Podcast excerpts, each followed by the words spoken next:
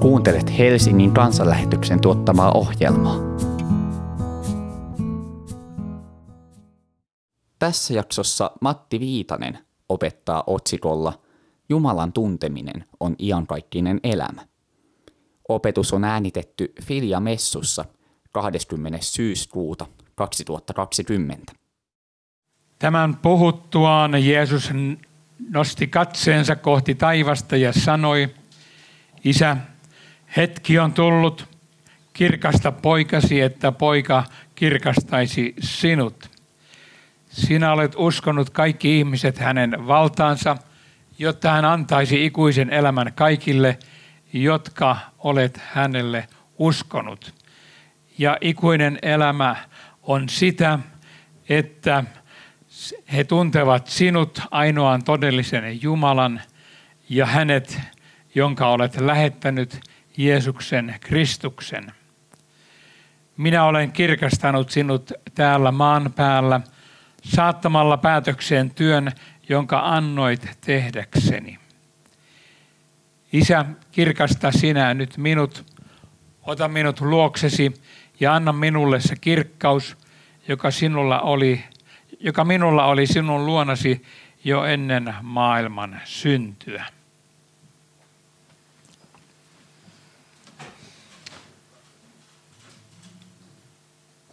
Edessämme on eräs eniten tutkituista Raamatun jaksosta.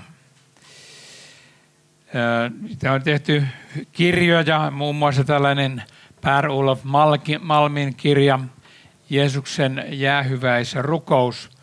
Tämä on tästä luvusta 17 ja myöskin Paavi Benediktus kirjassaan Jeesus Nasaretilainen on hyvin syvästi käsitellyt juuri tätä. Tämä Paavin tekemä kirja on myöskin suomennettu ja sen on kustantanut yllätys perussanoma Oy, joka on patakonservatiivinen yhdistys. Se on todella hyvä kirja. Teidänkin kannattaa sitä lukea, jos se eteen tulee. Jeesus Nasaretilainen, Paavi Benediktuksen kirjoittama. Tämä Jeesuksen ylimmäispapillinen rukous, jollaiseksi tätä mainitaan, on sisällöltään Jeesuksen elämän päämäärään tähtäävä puheenvuoro.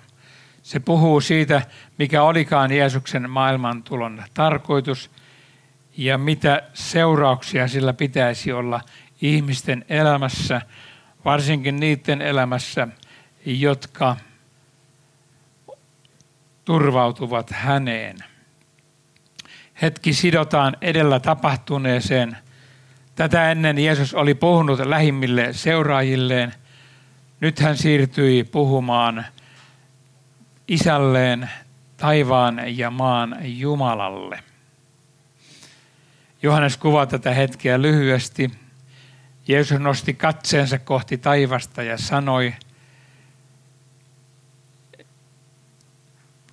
Isä, hetki on tullut, kirkasta poikasi, että poika kirkastaisi hänet. Nyt hän siis siirtyy puhumaan Isälleen, taivaan ja maan Jumalalle. Tiesivätkö kuulijat, mistä hetkessä oli kysymys? Hetki oli tullut. Ymmärtävätkö Johanneksen evankeliumin lukijat tämän? Ajattelen, että se, joka lukee evankeliumia yhtä mittaa, eikä vain pieninä pätkinä, niin kuin täällä Filia Messussa voidaan kuvitella, että luetaan, niin kyllä ymmärtää, mistä tekstiyhteydessä on kysymys. Jo alusta, erityisesti luvusta 10 saakka, on ollut ennustuksia ja vihjeitä tulevasta, mistä Jeesus puhuu. Nyt Jeesuksen toiminta julkisena opettajana ja todistajana oli suoritettu loppuun. Edessä on elämän katkerin hetki ja samalla sen huippukohta. Ristin kuolema koko maailman syntien sovittamiseksi ja siirtyminen takaisin Isän kirkkauteen.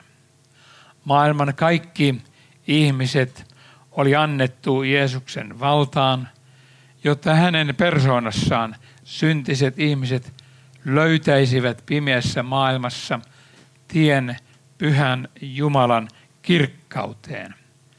Valo oli sytytetty, tie oli viitoitettu ja valon tuoja oli nyt palaamassa siihen kirkkauteen, joka hänellä oli ennen tuloaan tähän maailmaan. Jeesus oli kirkastanut Isän olemalla kaikessa uskollinen. Se oli tuottanut inhimillisesti katsoen kuuluisuutta ja iloa, mutta myös epäluuloa, vastustusta ja lopulta vainoa, kun Jeesus oli puhunut tinkimättömällä rehellisyydellä asiat halki. Jeesus kertoo ikuisen elämän sisällön seuraajilleen. Ikuinen elämä ei ole kuoleman jälkeinen elämä, tämänhetkisen katoavan ei-ikuisen elämän vastakohta. Ikuinen elämä on elämä itse, varsinainen elämä, jota voidaan elää myös nykyhetkessä ja jota fyysinen kuolema ei voi kyseenalaistaa. Kysymys on tarttumisesta kiinni elämään, todelliseen elämään, jo nyt elämään, jota mikään eikä kukaan voi enää tuhota. Tässä näette tekstin Lasaruksen herättämisestä kuolleesta luvussa 11. Siinä Jeesus vastaa kysyjille, minä olen ylösnousemus ja elämä. Joka uskoo minuun saa elää, vaikka kuoleekin, eikä yksikään, joka elää ja uskoo minuun, kuole ikuisesti. Tämän olen lukenut tavattoman monen kirstun äärellä hautajaisissa vainajan siunaustilaisuudessa. Ja tämä on ollut sellainen kohta, jota on pitänyt aina selittää, kuinka joku kuolee, voi elää ikuisesti. Jeesus sanoo viimeisellä aterialla opetuslapsillaan, minä elän ja tekin tulette elämään. Näin sanoessaan Jeesus osoittaa opetuslapsille, mikä on tunnusomaista. Tämä eläminen ei ole vain olemassa olemista, vaan että on löytänyt ja tavoittanut varsinaisen elämän, johon kaikki pyrkivät. Varhaisimmat kristityt nimittivätkin itseään alussa yksinkertaisesti eläviksi, kreikaksi zoontes. He olivat löytäneet sen, mitä kaikki etsivät, elämän itsensä, katoamattoman täyden elämän. Tämä ei oikein avaudu sellaiselle etsijälle, joka haluaa laittaa kaikki kauniiksi järjestelmäksi ja luetella asiat hienoissa ranskalaisen viivoin määritellyssä esityksessä ja sillä tavoin ikään kuin ottaa itsellään haltuunsa koko asian. Elämää ei voi ottaa ihmisen haltuun. Ikuinen elämä on myös suhdetta ilmaiseva käsite. Ihminen ei saavuta tuota elämää omin voimin, eikä vain omaa itseään varten, niin kuin usein ajattelemme. Se saavutetaan suhteen kautta suhteessa häneen, joka on itse elämä, Jumalaan. Silloin ihmisestäkin tulee sanan syvimmässä mielessä elävä, kun hän tulee elävään suhteeseen Jeesuksen kanssa. Silloin hänen elämänsä tulee ymmärrys myöskin muista ihmisistä, heidän tarpeistaan, heidän iankaikkisesta kohtalostaan, heidän Jumala-suhteensa tärkeydestä. Ikuinen elämä haluaa vetää piirinsä elämää vailla olevat. Myös sinut, hyvä kuulijani, jos et ole vielä löytänyt Jeesusta, ikuisen elämän lähdettä. Jeesus sanoo tästä hieman aiemmin luvussa 7 tässä evankeliumissa. Jos jonkun on jano, tulkoon minun luokseni ja juokoon. Joka uskoo minuun, hänen sisimmässään kumpuavat elämän veden virrat, niin kuin kirjoituksissa sanotaan. No, miten tämän saavutetaan?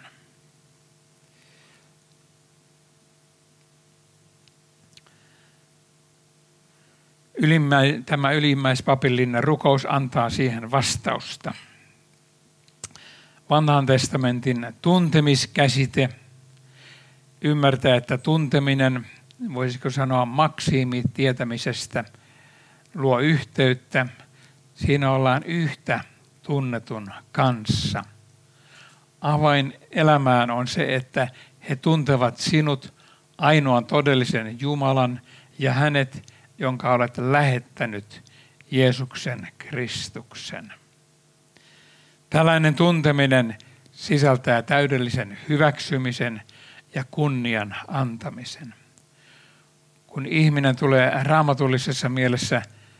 tuntee raamatullisessa mielessä Jumalan ja hänen poikansa, hyväksyy hän sydämessään Jumalan sellaisena kuin hän on ja kunnioittaa häntä ilman minkäänlaista muttaa. Muistatte ensimmäiset mutat. Mutta tuo käärme sanoi minulle, mutta tuo vaimo sanoi, kehotti minua. Ihmiset helposti paetessaan kirkkautta panevat tämmöisiä muttia elämään. Mutta kun minulle ei ole kukaan kertonut, mutta kun myöhästyin bussista ja kaikkia tällaista. Usein tälle termille tunteminen annetaan myöskin sisältö, joka lähinnä tarkoittaa, että Jumala voidaan jotenkin tunteissa tuntea. Jos tunteet eivät juuri nyt tästä mitään kerro, niin Jumala on kateissa tai Jumala lymyää jossain. Tässä puhutaan jostain aivan muusta. Tunteminen, tässä kreikkalainen sana ginosko, on yhteydessä syvään tietämiseen, johon tunnen maailma välttämättä ei kytkeydy. Tähän liittyy ajatus myöskin tunnistamisesta, joka oikein tuntee Jeesuksen ja Jumalan, tietää Jeesuksen ja Jumalan, tunnistaa hänet harhauttajien joukosta. Ja Jumalan tuntemista ei voi erottaa Kristuksen tuntemisesta, eikä Jumalaa voi tuntea oikein ilman Jeesuksen oikeaa tuntemisesta. Nimittäin Pyhä Jumala paljastaa kasvonsa lopullisesti lähettämässään pojassaan.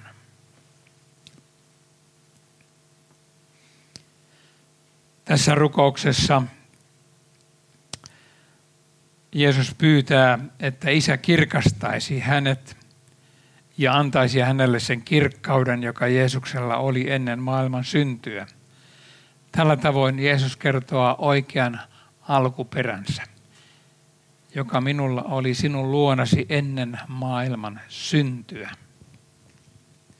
Ajatus on vastoin naturalistista tiedeajattelua, jonka keskellä me elämme. Siinä ei saa myöntää mitään fyysis-kemiallisen maailman ulkopuolelta. Mutta kristillinen näkemys tästä on lyhyesti sanottuna: Jeesus on iankaikkisuudesta Isän lähettämänä meidän pelastuksemme tähden tullut tuon puoleisuudesta tähän maailmaan ja palannut sinne, mutta tulee vielä takaisin. Tässä on aika paljon vastoin sitä fyysis-kemiallista maailman näkemystä, joka versoaa meitä joka puolelta, jokaisessa lehdessä, jokaisessa televisio-ohjelmassa ja kaikessa. Tässä rukouksessa ei puhuta ristinkärsimyksistä, mutta sen kautta Jeesus saa sen ihmeellisen kirkkauden, joka hänellä oli. Ja Isän sydämen äänet kirkastetaan ihmiskorvalle, ihmiselle selkeästi. Jeesuksen kirkkaus ei ole valokirkkautta, vaan puhtauden, vilpittömyyden, välittämisen, rakkauden kirkkautta, selkeyttä. Tämä rukous, koko tämä luku 17 on kuin tienviitta meille, miten tulee suhtautua Jeesukseen. Olen tähän mennessä syleillyt koko maailmaa ja koko jumalisuuden valtavuutta niin, että luultavasti jotkut ovat saattaneet kokea pudonneensa kärryiltä. Eikö se ole aika mahtava iso syleily mulla tässä? Mutta tilannekin on sillä tavalla tekstissä poikkeuksellinen. Jeesuksen maailmaantulon syyt ovat esillä. Jeesuksen menneisyys ja nykyisyys on tapetilla.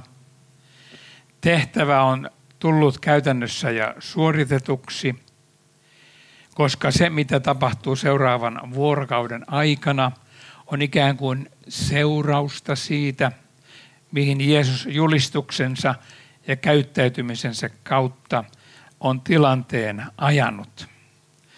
Valtaa pitävät on suututettu pahemman kerran, mutta vain totuudessa pysymisellä. Heidän mandaatillensa hallinta-alueelleen ei olla tunkeuduttu, mutta heidän reaktionsa on kuitenkin looginen. Nimittäin he ajattelivat, että me menetämme valtamme, asemamme, jos emme raivaa pois tuota miestä, joka osoittaa ihmiselle meidän ahneutemme ja korruptoituneisuutemme. Ja kohta olikin sen aika, surmatyön aika, askelmerkit oli jo asetettu, Juudas oli jo poistunut yläsalista. Mutta kaikessa tässä he tietämättään täyttävät, toteuttavat Jumalan pelastussuunnitelmaa. Jumalan nimi tulee kirkastetuksi myös keskellä pahuuden syövereitä. Ja Jeesuksen nimi tulee kirkastetuksi hänen uskollisuudessaan keskellä noita hetkiä. Minua itseäni puhuttelee tässä rukouksessa se nöyrä asenne, jolla Jeesus lähestyy isäänsä, kaikkivaltiasta pyhää Jumalaa.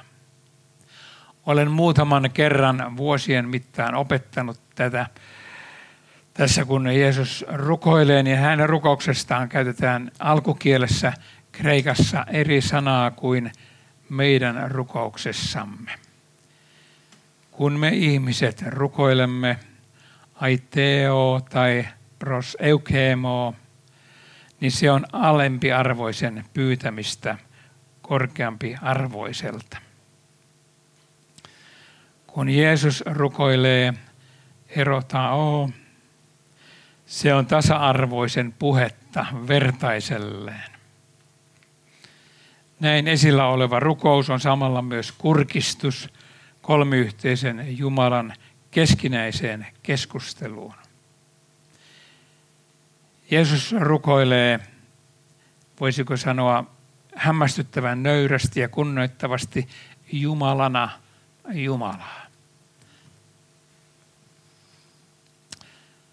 Jeesus rukoilee hämmästyttävän nöyrästi ja kunnioittavasti Jumalana Jumalaa. Tämä on meille huima esimerkki ja käyttäytymiseemme huomiota kiinnittävä seikka. Ymmärrämmekö me rukoillessamme, kuinka pyhän ja mahtavan edessämme olemmekaan, kun me asetumme rukoilemaan Jumalaa tai pyytämään Jeesukselta erilaisia asioita? Onko rukouksemme kunnioittavaa Jumalan pyhyyden edessä arkaa? Jos tässä koemme syyllisyyttä aivan liian kevyen ja puolihuolimattomuuden rukoilumme takia, niin hyvä. Ja Luther aikanaan moitti evankeliseen vapauteen hullaantuneita uskon veljiään ja siskojaan siitä, että he rukoilevat Jumalaa kuin hän olisi joku tallirenki tai keittiöpiika. Älkää hyvät ihmiset puhuko rukouksen yhteydessä Jessestä.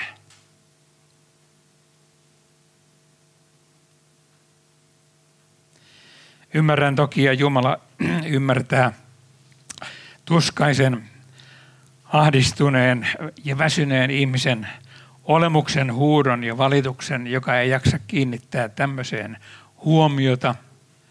Mutta emme ole aina tuskaisia, väsyneitä, ahdistuneita. Olemme siis tekemisissä itseään paljon suuremman kanssa, itse asiassa maailmaa suuremman kanssa, kun rukoilemme pyhää Jumalaa. Jeesus valmistelee tässä rukouksessa meillekin mahdollisuutta rukoilla Jumalaa niin, että se myöskin kuullaan. Te, jotka olette Raamatussa väkevät, muistatte Jesajan kirjassa vakavan muistutuksen. Jesajan kirjan luku 59 alkaa näin. Katso, Herran käsi ei ole liian lyhyt auttamaan, eikä hänen korvansa kuuro kuulemaan, mutta teidän pahat tekonne erottavat teidät Jumalastanne, ja teidän syntinne peittävät teiltä hänen kasvonsa, niin että hän ei kuule. Näin siis Jesajassa varoitetaan jo vakavasti. Me pidämme omaa rukoustamme jotenkin niin tärkeänä ja Jumalaa itsestään selvänä, että me harvoin muistamme tätä. Mutta tämän takia Jeesus tuli, että me voisimme syntisyydestämme huolimatta lähestyä Jumalaa rukouksessa ja olla varmoja siitä, että hän kuulee meitä, koska Jeesus on tehnyt mahdolliseksi tämän oman lunastustyönsä kautta. Sen tähden, hyvät ystävät, ei ole mitenkään liiallista, jos me aina ja joka paikassa kiitämme ja ylistämme Jumalaa tästä suunnattomasta lahjasta, johon tämä ylipapillinen rukous johdattaa syntien anteeksiantamuksesta ja ikuisen elämän lahjasta ja toivosta. Kiusatkoon se uskomattomia, mutta olkoon se meille niin suuri arvoinen lahja, että me sitä ihmettelemme joka aika. Ihmettelemme sitä välittämisen suuruutta ja rakkauden huimaa voimaa, joka sai Jumalan ryhtymään pelastamaan kapinaansa hukkuvaa ihmiskuntaa. Häntä vastaan kapinoivaa, kuten joudumme itsestämmekin toteamaan, kun pyhä henki sen meille kirkastaa. Pilkasta, kiusaamisesta, hylkäämisen monista muodoista välittämästä, tai olisiko parempi sanoa ne ohittain. Jeesus eli kohti tuskia ja kuolemaa, jotka hän tiesi tulevan, koska hän tiesi myös, että ilman tuota häpeää ja tuskaa, joka tuli hänen osakseen, meillä, sinulla, minulla, kenelläkään ei olisi mitään toivoa Jumalan edessä. Mutta hänen takiaan meillä on kaikki toivo. Hänet Jumala herätti kuolleista ja antoi hänelle kaiken vallan taivaassa ja maan päällä. Ja voisiko sanoa enemmänkin.